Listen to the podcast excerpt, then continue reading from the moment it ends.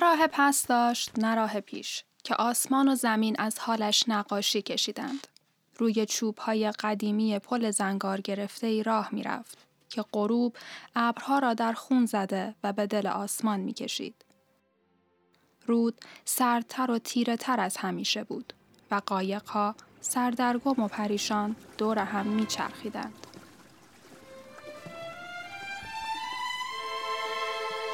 این صدای وحشت بود که تمام زمین را پر کرده و از چهره‌ای به چهره دیگر می رسید.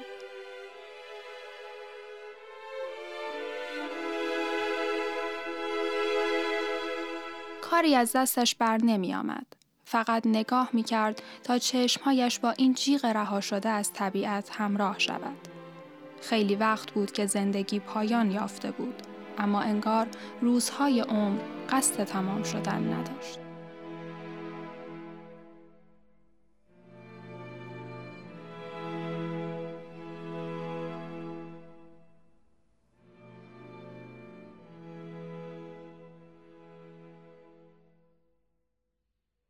سلام اینجا رادیو روزرنگ روزرنگ یه رسانه مرجع برای هنره و اینجا در رادیو روزرنگ قرار در مورد هر چیزی که به هنر مربوط میشه صحبت کنیم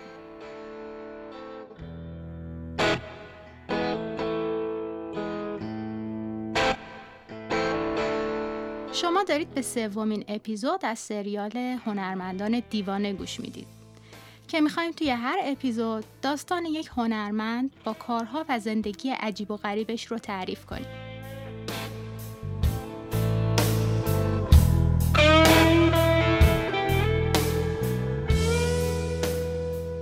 دومین قسمت از هنرمندان دیوانه رو به ادوارد مونک اختصاص دادیم. می‌خوایم از نقاش و شاعری بگیم که به قول خودش دیوانگی، بیماری و مرگ مثل فرشته های سیاهی مراقب گهوارش و در تمام عمر همراهش بودن. تمام رنج هایی که ممکنه یک بار یا به فاصله زمانی زیاد برای کسی اتفاق بیفته رو ادوارد مونک زمانی که خیلی کوچیک بود تجربه کرد. تجربه های ملالاور که می‌تونست قوی ترین آدم ها رو هم از پا در بیاره. مرگ دردناکترین کلمه برای افرادیه که دوستشون داریم و مونک بارها این حس رو تجربه کرد.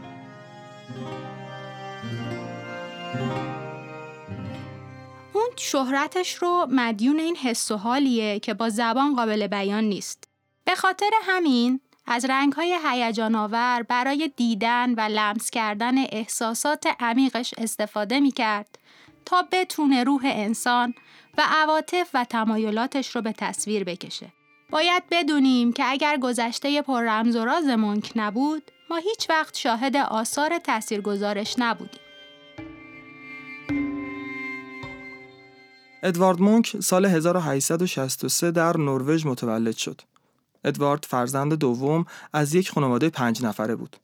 اونها هیچ وقت خانواده شادی نبودن ولی مصیبت های زندگیشون از وقتی که ادوارد پنج ساله بود شروع شد. مرگ مادرش بر اثر سل شوک بزرگی به اون و خواهر و برادرش وارد کرد و به گفته خودش آثار مرگ مادرش همیشه زندگیشون رو تحت تاثیر قرار داده بود. بعد از اون خونه معنی اصلی خودش رو که زندگی از دست داده بود و فقط سقفی برای کنار هم قرار گرفتن افراد خانواده شده بود.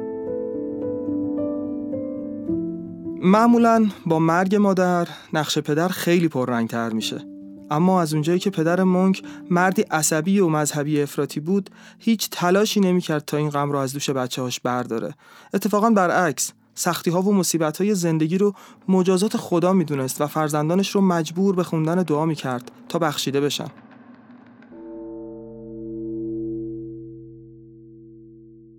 پدر مونک پزشک بود و خانوادش رو برای کار در اداره بهداشت به اسلو آورده بود.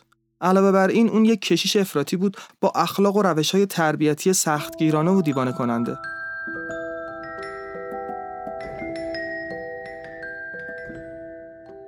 این روش و نگاه سختگیرانه پدر مونک کافی بود تا فضای خانه تر از قبل بشه. اما این غمنامه وقتی ادامه پیدا کرد که خواهر مونک هم مثل مادرش بر اثر سل درگذشت. اون هم وقتی که ادوارد فقط 14 سالش بود. اما داستان به اینجا ختم نمیشه. خواهر کوچیکتر مونک یعنی لورا هم خیلی زود سلامت روانش را از دست داد و بخش زیادی از زندگی رو در دنیای خیالیش سپری می‌کرد. با این مصیبت های جسمی و روانی که از در و دیوار نازل می شد، از این پنج خواهر و برادر فقط یک نفر ازدواج کرد که او هم یک ماه بعد از ازدواج درگذشت. کسی منکر این نیست که سختی و رنج اگر آدم را از جهان جدا نکنه می‌تونه حقیقت روح انسان رو در زندگی نشون بده.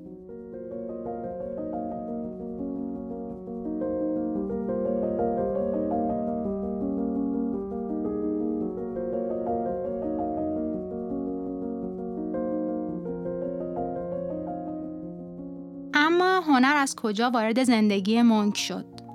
وقتی که خواهر و برادرش به مدرسه می رفتن، اون به خاطر بیماری که داشت به خصوص در فصلهای سرد مجبور بود تو خونه بمونه و با امش درس بخونه. این تو خونه موندن انزوای اونو بیشتر کرد. به خصوص که پدرش هم ادبیات و تاریخ و بهش درس می‌داد و در کنارش با داستانهای ارواح اونو سرگرم می‌کرد.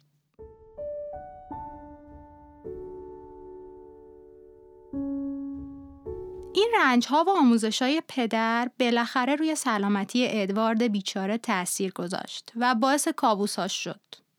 از اون زمان ادوارد احساس خیلی نزدیکی به مرگ داشت و همیشه از این موضوع می ترسید. آثار این ترس شبیه به یه بیماری مزمن شده بود که سلامت روح و جسمش رو تحت تأثیر میذاشت.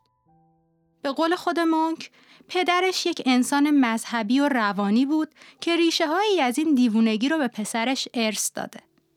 به نظرم برای بچه با این سن و سال و این اتفاقات خیلی طبیعیه که منزوی و غمگین باشه.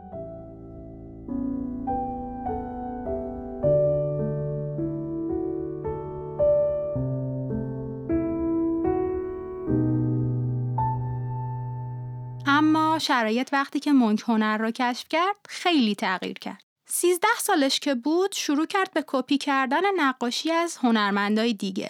برای حال و روحیه بد ادوارد توی اون زمان نقاشی تبدیل شده بود به یک دریچه روشن برای انتقال احساساتش. ادوارد مونک از وقتی که قلم دست گرفت فهمید این تنها راهیه که می‌تونه باهاش خودش و زندگیش رو نجات بده. اون میگه در هنرم انقدر تلاش می‌کنم تا بتونم زندگی و معناش رو نشون بدم. مونک اونقدر درگیر نقاشی میشه که یک سال بعد از تحصیل تو رشته مهندسی انصراف میده و نقاشی رو حرفه‌ای شروع می‌کنه. به خاطر همین در مدرسه سلطنتی هنر و نقاشی اسلو ثبت نام می‌کنه تا به صورت اصولی نقاشی رو یاد بگیره. اون سبکای مختلفی رو امتحان می‌کنه تا در نهایت به سبک مورد علاقهش که بوهمیان هست می‌رسه. علاقه زیادی به نقاش ها و نویسنده هایی که تو سبک آزاد کار می‌کردن داشت و نمی‌خواست که توی بند یک سبک خاص باشه. تو همین زمان نمایشگاه مختلفی هم شرکت می‌کنه و با آدم های زیادی آشنا میشه که اتفاقا در نشست و برخواست با اونها خیلی هم ازشون تاثیر می‌گیره. یکی از این افراد هانسیگر بود که باعث شد مونک به درک عمیقتری از احساسش دست پیدا کنه. به همین خاطر هم شروع کرد به شناخت و آزمایش روی خودش. افکارش رو بارها مرور می‌کرد و سرانجام تونست سبک جدیدی از هنر رو کشف کنه که برای رسیدن به این سبک چیزی نزدیک به ده سال تلاش کرد. از اونجایی که مونک شاعر هم بود، بیشتر به کشف کردن حال هوای درونش اصرار داشته. چون برای چیزایی که با نقاشی قابل بیان نیستن، شعر بهترین انتخابه.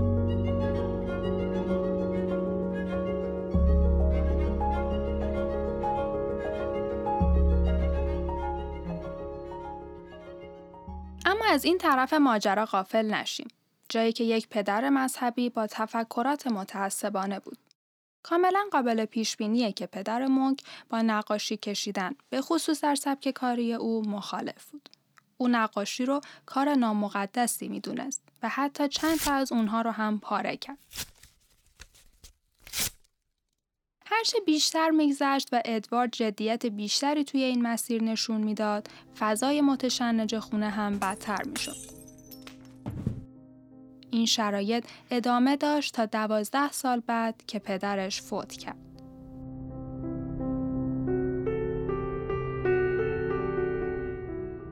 با مرگ او شرایط تغییر کرد. دیگه خبری از دعواهای همیشگی نبود. ولی وضع معیشتیشون هم روز به روز بدتر می‌شد. تا اینکه ادوارد تصمیم می‌گیره بار تأمین هزینه خانواده رو به عهده بگیره که این تصمیم برای جوانی مثل او واقعا سخت بود و همه این اتفاقات باعث شد که او میخارگی رو شروع کنه.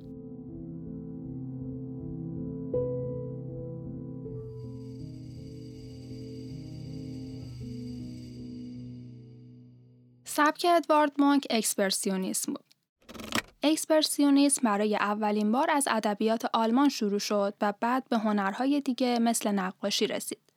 در واقع نقطه اوج این سبک در ترکیب رنگها و خطهای نقاشی دیده میشه. هدف این سبک نمایش درونی انسان به خصوص عواطفی مثل ترس، نفرت، عشق و استراب بود که هنرمند برای نشون دادن هیجانات خودش از رنگهای تند و شکلها و خطهای زمخت استفاده می‌کرد. در واقع می‌تونیم بگیم اکسپرسیونیسم اقراق در رنگها و شکل هاست.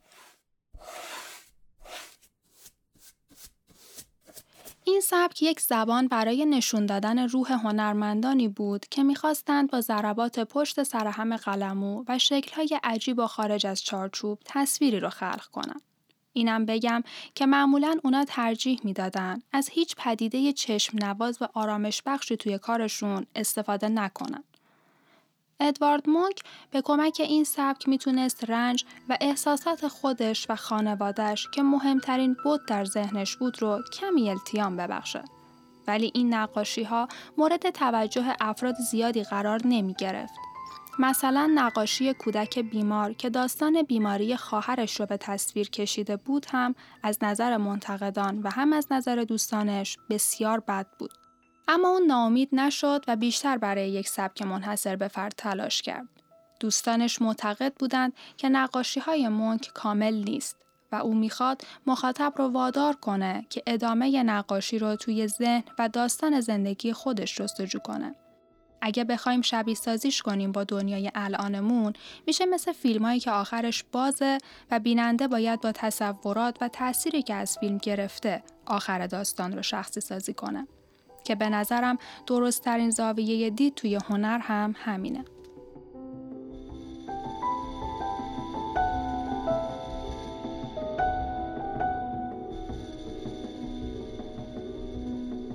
آثار هنری مهارت ادوارد در نقاشی مورد توجه استادانش قرار گرفت و بعد از شرکت کردن در نمایشگاه های مختلف سفر به پاریس رو بهش هدیه دادن. و از اینجا سفرهای هنری مونک آغاز شد. او در این سفر با آثار هنرمندانی مثل ونگو، گوگن و تولوز لوترک آشنا شد و تحت تاثیر استفاده اونها از رنگ قرار گرفت. همه اونها به خصوص گوگن از رنگ برای نمایش احساساتشون استفاده می‌کردن. ولی امروز بسیاری از افراد نقاشی های ونگوگ و مونک رو با همدیگه مقایسه می‌کنن. حتی شده که بعضی از اونها تابلوی جیغ رو در آثار ونگوگ جستجو می‌کنن. این دو هنرمند اگرچه از لحاظ سبک با هم دیگه متفاوت هستند اما نقاشی برای اونها زبان مشترکی بود که بتونن رنجها و مشکلات روانیشون رو نشون بدن. به خاطر همینم هست که آثارشون انقدر تأثیر گذاره.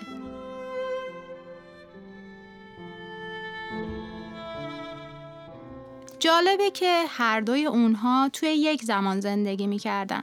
هیچ وقت همدیگر رو ندیدن ولی افکارشون شبیه به هم بود.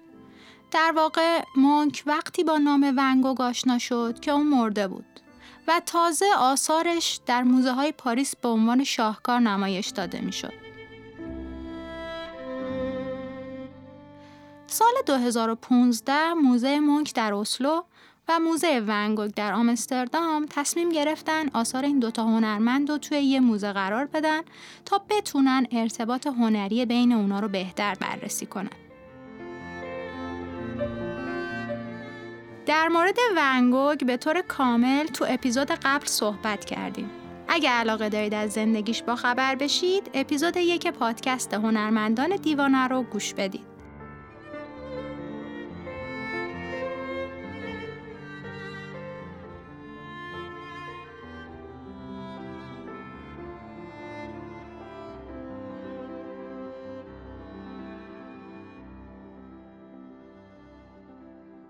برگردیم به مونک تا جایی گفتیم که به نمایشگاه پاریس دعوت شد و از آثار هنرمندان دیگه تاثیر زیادی گرفت گفتیم مونک برای رسیدن به سبک منحصر به فرد خودش چیزی نزدیک به ده سال تلاش کرد که این ده سال از اوایل دهه 1880 شروع شده و تا اوایل دهه 1890 ادامه پیدا کرده. مونک در این سالها بعد از جستجو در سبکهای مختلف به طبیعتگرایی علاقمند شد و تحت تاثیر آثار هنرمندان مورد علاقش قرار گرفت. اونها به کمک فرمهای ساده، خطهای سنگین و کنتراستی شدید می‌تونستند اذهان عمومی رو به فکر کردن وادار کنند. مسیری که مونک اون رو برای پیدا کردن یک سبک خاص ادامه میده تا به محاسبات دقیقی از این ترکیب برسه اتفاقی که اون رو از امپرسیونیسم به فرا امپرسیونیسم و یا اکسپرسیونیسم میرسونه ادوارد تو همین سالها کار چاپ رو هم شروع کرد و از پیشگامان صنعت چاپ در کشور نروژ شد زندگی هنری مونک رو می‌تونیم به دو قسمت قبل از سفر به برلین و بعد از سفر به برلین تقسیم کنیم. چون این سفر نتایج مثبت خیلی زیادی داشته و مسیر زندگی مونک رو تغییر داده. زمانی که در برلین بود، سبک نقاشیهاش بلوغ پیدا کرد، به خصوص از بعد روانی. توی این سفر با نویسنده ها و هنرمندان و منتقدان خلاقی آشنا شد و دوستی نزدیکی با اونها پیدا کرد. ایده بسیاری از نقاشی های مونک در همین نشست و برخواست ها و با الهام گرفتن از نگاه و آثار اونها ایجاد و طراحی شد. مثلا شما بهترین تمثیل ها در نقاشی های مونک رو باید در نمایشنامه های هنریک ایپسن پیدا کنید. این روش باعث شد که ما رگه های از سمبولیسم رو هم در کارهای مونک ببینیم. تابلو معروف جیغ هم در همین دوران طراحی شد. تابلوی جیغ چهره نگران کننده از درد و رنج انسان مدرنه. مونک انسان رو بدون نگاه جنسیتی به تصویر می‌کشه تا بتونه صدای تنهایی و ناامیده نسل ما باشه. اونچه در تابلو می‌بینیم یک پیاده روی اصرگاهی بر روی پلی چوبی در کنار دریاست.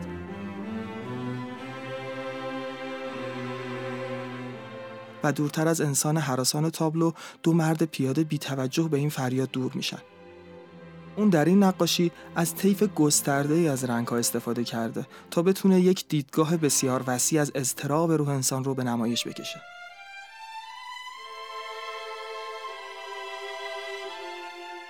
جیغ نمایش رنج و استراب انسانه و کسی که خودش این احساس رو به طور عمیق درک نکرده باشه نمی‌تونه راهی برای تاثیرگذاری اون پیدا کنه. تاثیرگذاری این نقاشی اونقدر زیاد بوده که یک اموجی هم برای ساختن که من و شما و میلیاردها انسان دیگه تو لحظاتی که می‌خوایم ترسمون رو به بقیه نشون بدیم ازش استفاده می‌کنیم.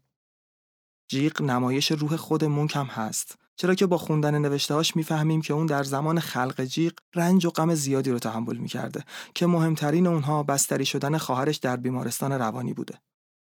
گفته میشه که پل دلهور آور داخل نقاشی در نزدیکی همون بیمارستانیه که خواهرش در اون بستری بوده. خود مونک در مورد این نقاشی میگه یک روز عصر در مسیری قدم می‌زدم که در یک طرفم شهر بود و زیر پایم رودخانه. خسته بودم و بیمار. ایستادم و به آن سوی رود نگاه کردم. خورشید غروب می کرد. ابرها به رنگ سرخ همچون خون درآمده بودند. احساس کردم جیغی از دل این طبیعت گذشت. به نظرم آمد از این جیغ آبستن شدم. این تصویر را کشیدم. ابرها را به رنگ خون واقعی کشیدم. رنگها در این اثر جیغ می کشند.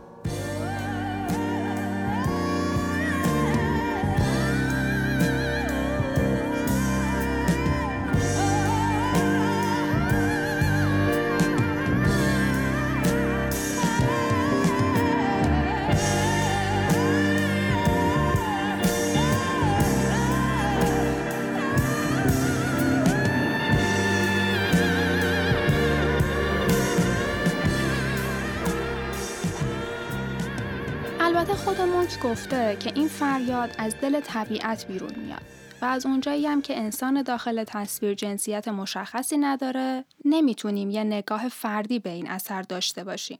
اینم شاید گفتنش خالی از لطف نباشه که خیلی از محققان فکر می‌کنن ایده طراحی این چهره از مجسمه مومیایی در موزه پاریس الهام گرفته شده. این مجسمه هم یک سر در حال فریاده که دستهاش رو دو طرف صورتش قرار داده. یه جایی از گوشه این تابلو خود مونک با مداد نوشته که فقط و فقط یک دیوونه می‌تونه این نقاشی رو کشیده باشه. علت نوشتن این جمله می‌تونه به خاطر این باشه که بعد از به نمایش در اومدن نقاشی مردم حرف و حدیث های زیادی درباره وضعیت روانی مونک گفتن که این اتفاقات باعث ناراحتی او شد. جیغ یا فریاد مشهورترین اثر ادوارد مونکه که در چهار نسخه طراحی شده. دوتای اون روی بوم با ترکیب رنگی های متفاوت، یک نمونه سیاه قلم و دیگری با پاستل کشیده شده. اینم بگم که اون کلا هیچ ترسی از کشیدن چند باره یک نقاشی نداشت و اونها رو بارها در رنگها و سبکای مختلف می‌کشید. جیغ تا امروز یکی از شاهکارهای هنر مدرن و از الگوهای آشنای سبک اکسپرسیونیسم شناخته میشه. در حال حاضر سه تای این تابلوها در نمایشگاه مونک در اسلو نگهداری میشه. آخرین قیمتگذاری که روی این تابلو شده مربوط میشه به سال 2012 که با قیمت 120 میلیون دلار در حراجی ساتبیز فروخته شد. در اون سال عنوان گرونترین اثر هنری جهان هم به همین تابلو اختصاص پیدا کرد. تابلوهای گرون قیمت همیشه در معرض خطر دزدیده شدن هستند. تابلوی جیغ ادوارد مونک هم از این قاعده مستثنا نیست. این تابلو دو بار در سالهای 1994 و 2004 دزدیده شد که در سال 2004 نگرانی های زیادی را ایجاد کرد. چون دو سال پیدا کردن اون طول کشید و قسمت پایینی تابلو هم آسیب مختصری دید.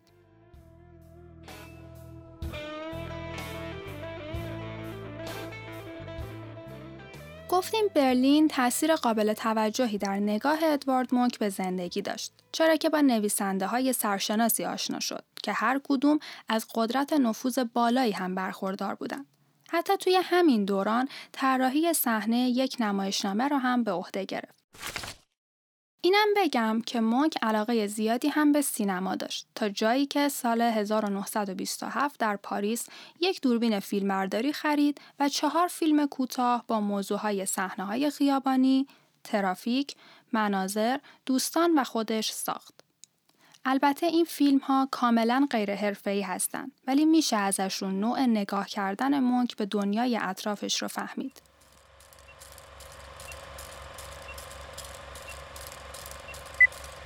کتیبه زندگی نام مجموعه ای از آثار مونکه که برای اولین بار تو برلین به نمایش در اومد.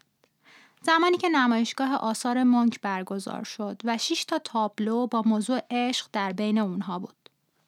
کتیبه زندگی در واقع نمایش هرج و مرج، دیوونگی، تنهایی، رنج کشیدن و دوست داشتن تو زندگی خود ادوارد مونکه. این مجموعه سه تا عنوان کلی داره. بذر عشق، اضطراب و مرگ. حتی توی این سریال پدرش رو هم با خطهایی درهم که با نور ماه تلفیق شده کشیده مرد تکیده که به پنجره تکیه زده و به پنجره طرح صلیب روی زمین انداخته. این تصویر به خوبی حس و حال مونک رو نسبت به پدرش منتقل می‌کنه. بذر عشق آثاریه که از روابط عاشقانه خود مونک میگه. اون عشق رو همونطور که تجربه کرده به تصویر کشیده. بد نیست یه کمی در مورد این آثار صحبت کنیم. این تابلوها سیر زمانی مشخصی ندارن اما میشه از دل اونها یک داستان بیرون کشید. در اول دختری رو می‌بینیم با ظاهر فریبنده که توی یه فضای طبیعی ایستاده. ولی توی تابلوهای بعدی می‌بینیم که با استفاده از رنگهای قرمز و سفید همون دختر تبدیل به دختری وسوسهگر شده. این تابلوها با حال و هوای متفاوت ادامه پیدا می کنند تا حال مونک رو در فراز و نشیب های عشق نشون بدن. عشق برای اون پر از پرتگاه که بذر اونها در کودکیش کاشته شده و هرچی بیشتر میگذره تبدیل به درختی پربار میشه. بذر عشق رو با تابلوی درد عشق تموم می‌کنه که به خوناشام هم معروفه. جایی که معشوق تبدیل به هیولا میشه و دیگه هیچ وقت اون احساس اولیه نسبت به عشق برای مونک تکرار نمیشه.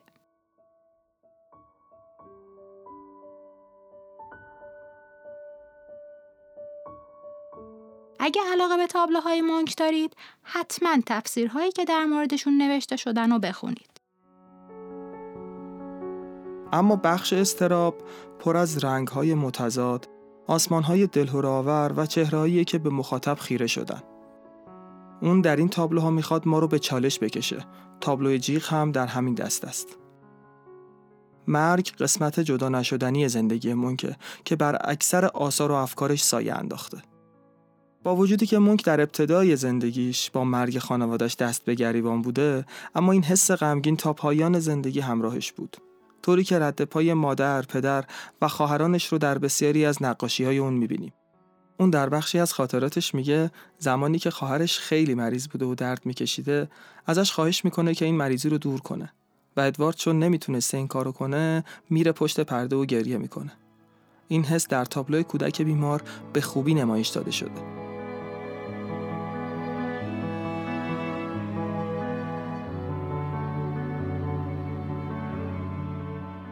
ادوارد زندگیش رو اینطور توصیف می‌کنه. تمام زندگی من در راه رفتن روی شکافی بدون انتها و پریدن از سنگی به سنگ دیگر بود. بعضی اوقات تلاش کردم مسیر باریک را ترک کنم و به جریان اصلی زندگی برگردم اما همیشه به صورت غیر قابل وصفی به لبه پردگاه رسیدم و تا روزی که در پردگاه سقوط کنم آنجا قدم خواهم زد.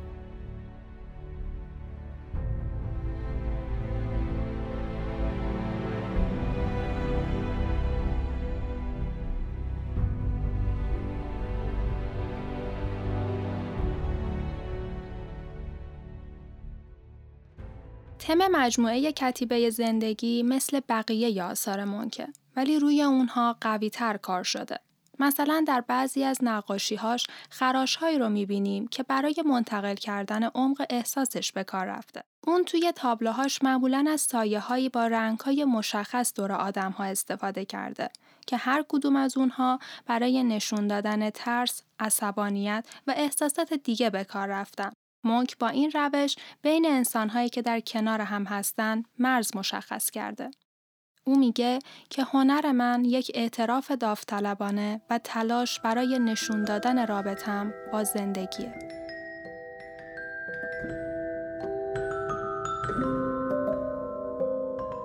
ادوارد تو سن 34 سالگی با تولا لارسن آشنا شد و روابط عاشقانه بین اونها صورت گرفت. اثر این رابطه رو در تابلوهای آخر کتیبه زندگی می‌بینیم. ولی به دلیل اعتیاد به الکل، مریضی، ترس و تنفر منک از ازدواج، اونها بعد از حدود ده سال از همدیگه جدا شدن. البته توی این ده سال اتفاقای عجیب و غریب زیادی افتاد که باعث شد در نهایت لورا با دوست مونک ازدواج کنه. شاید بتونیم بگیم که تقصیر مونک در این اتفاقات بیشتر از هم است. مثلا یه روز که برای عذرخواهی پیش تولا لارسن برمیگرده به صورت تصادفی شلیک می‌کنه که باعث زخمی شدن دوتا از انگشتای دست خودش میشه. اون تا مدت ها تحت تاثیر این اتفاق قرار گرفت و نقاشیهایی برای نشون دادن خوی وحشیگری کشید که برای خودش هم خیلی جذاب بود. سال 1908 زمانی که ادوارد تو دهه پنجم زندگیش بود همه چیز به اوج خودش رسید. از اون یه مرد عصبی و ناراحت مونده بود که به شدت معتاد الکل بود. هرچی هم بیشتر پیش می‌رفت اوضاع بدتر می‌شد. تا جایی که درگیر توهمهای مداوم شد. به خاطر همین خودش توی بیمارستان روانی بستری کرد. بعد از هشت ماه استفاده از شوک الکتریکی و مصرف داروهای روانی مرخص شد و به نروژ برگشت. این اتفاق هم ورق دیگه ای از زندگی مونک رو نشون داد. جایی که او میخارگی رو کنار گذاشت و دوباره نقاشی رو از سر گرفت. اما تفاوت در سبک کارهای او کاملا مشهوده. دیگه طرحهای تاریک و سیاه و قلمهای زخم خورده رو روی بوم نمی بینیم. دیگه هرچی هست نقاشی های درخشان و رنگ های روشنه. این تغییر نگرش توجه و استقبال مردم رو هم جلب کرد. کم کم موزه ها به خرید آثار هنری اون روی آوردن و بزرگترین موفقیت های مالی براش رقم خورد. جنگ جهانی اول شروع شد و مونک هم تحت تاثیر این اتفاقات سیاسی قرار گرفت. چون بیشتر دوستانش آلمانی بودن و خودش عاشق فرانسه. با شروع جنگ جهانی اون بسیاری از مشتریان یهودی و آلمانیش رو هم از دست داد. سالهای آخر عمرش با حکومت نازی ها گره خورد. ولی مونک تمام تلاشش رو کرد تا از این نزاع سیاسی خودش رو دور نگه داره. اما خب همه چیز دست اون نبود. چون نازی ها در تصمیمشون خیلی جدی بودن و قبل از مونک 71 نقاش دیگر رو هم دستگیر کرده بودن. بعد از اینکه نازی ها نروژ رو گرفتن، نقاشی های اون رو هم که در طبقه دوم خونش بود بردن و به اونها برچسب هنر منحت زدن. اما خب یازده اثر از نقاشی های مهمش مثل جیغ و دختر بیمار رو هرگز نتونستن پیدا کنن. سایه غم و اندوه لحظه زندگیش رو رهان نکرد و اونو وادار کرد که سالهای آخر زندگیش رو در انزوای کامل بگذرونه. ادوارد مونک در سال 1944 و در حالی که یک ماه از تولد 80 سالگیش میگذشت از دنیا رفت. در حالی که با هیچ کس در ارتباط نبود و از پشت درهای خونه را به روی خودش قفل کرده بود.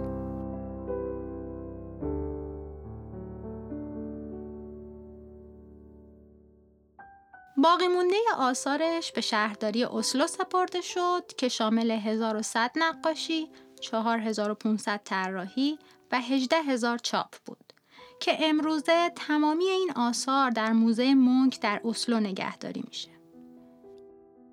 زندگی مونک داستان فراز و نشیب هاست.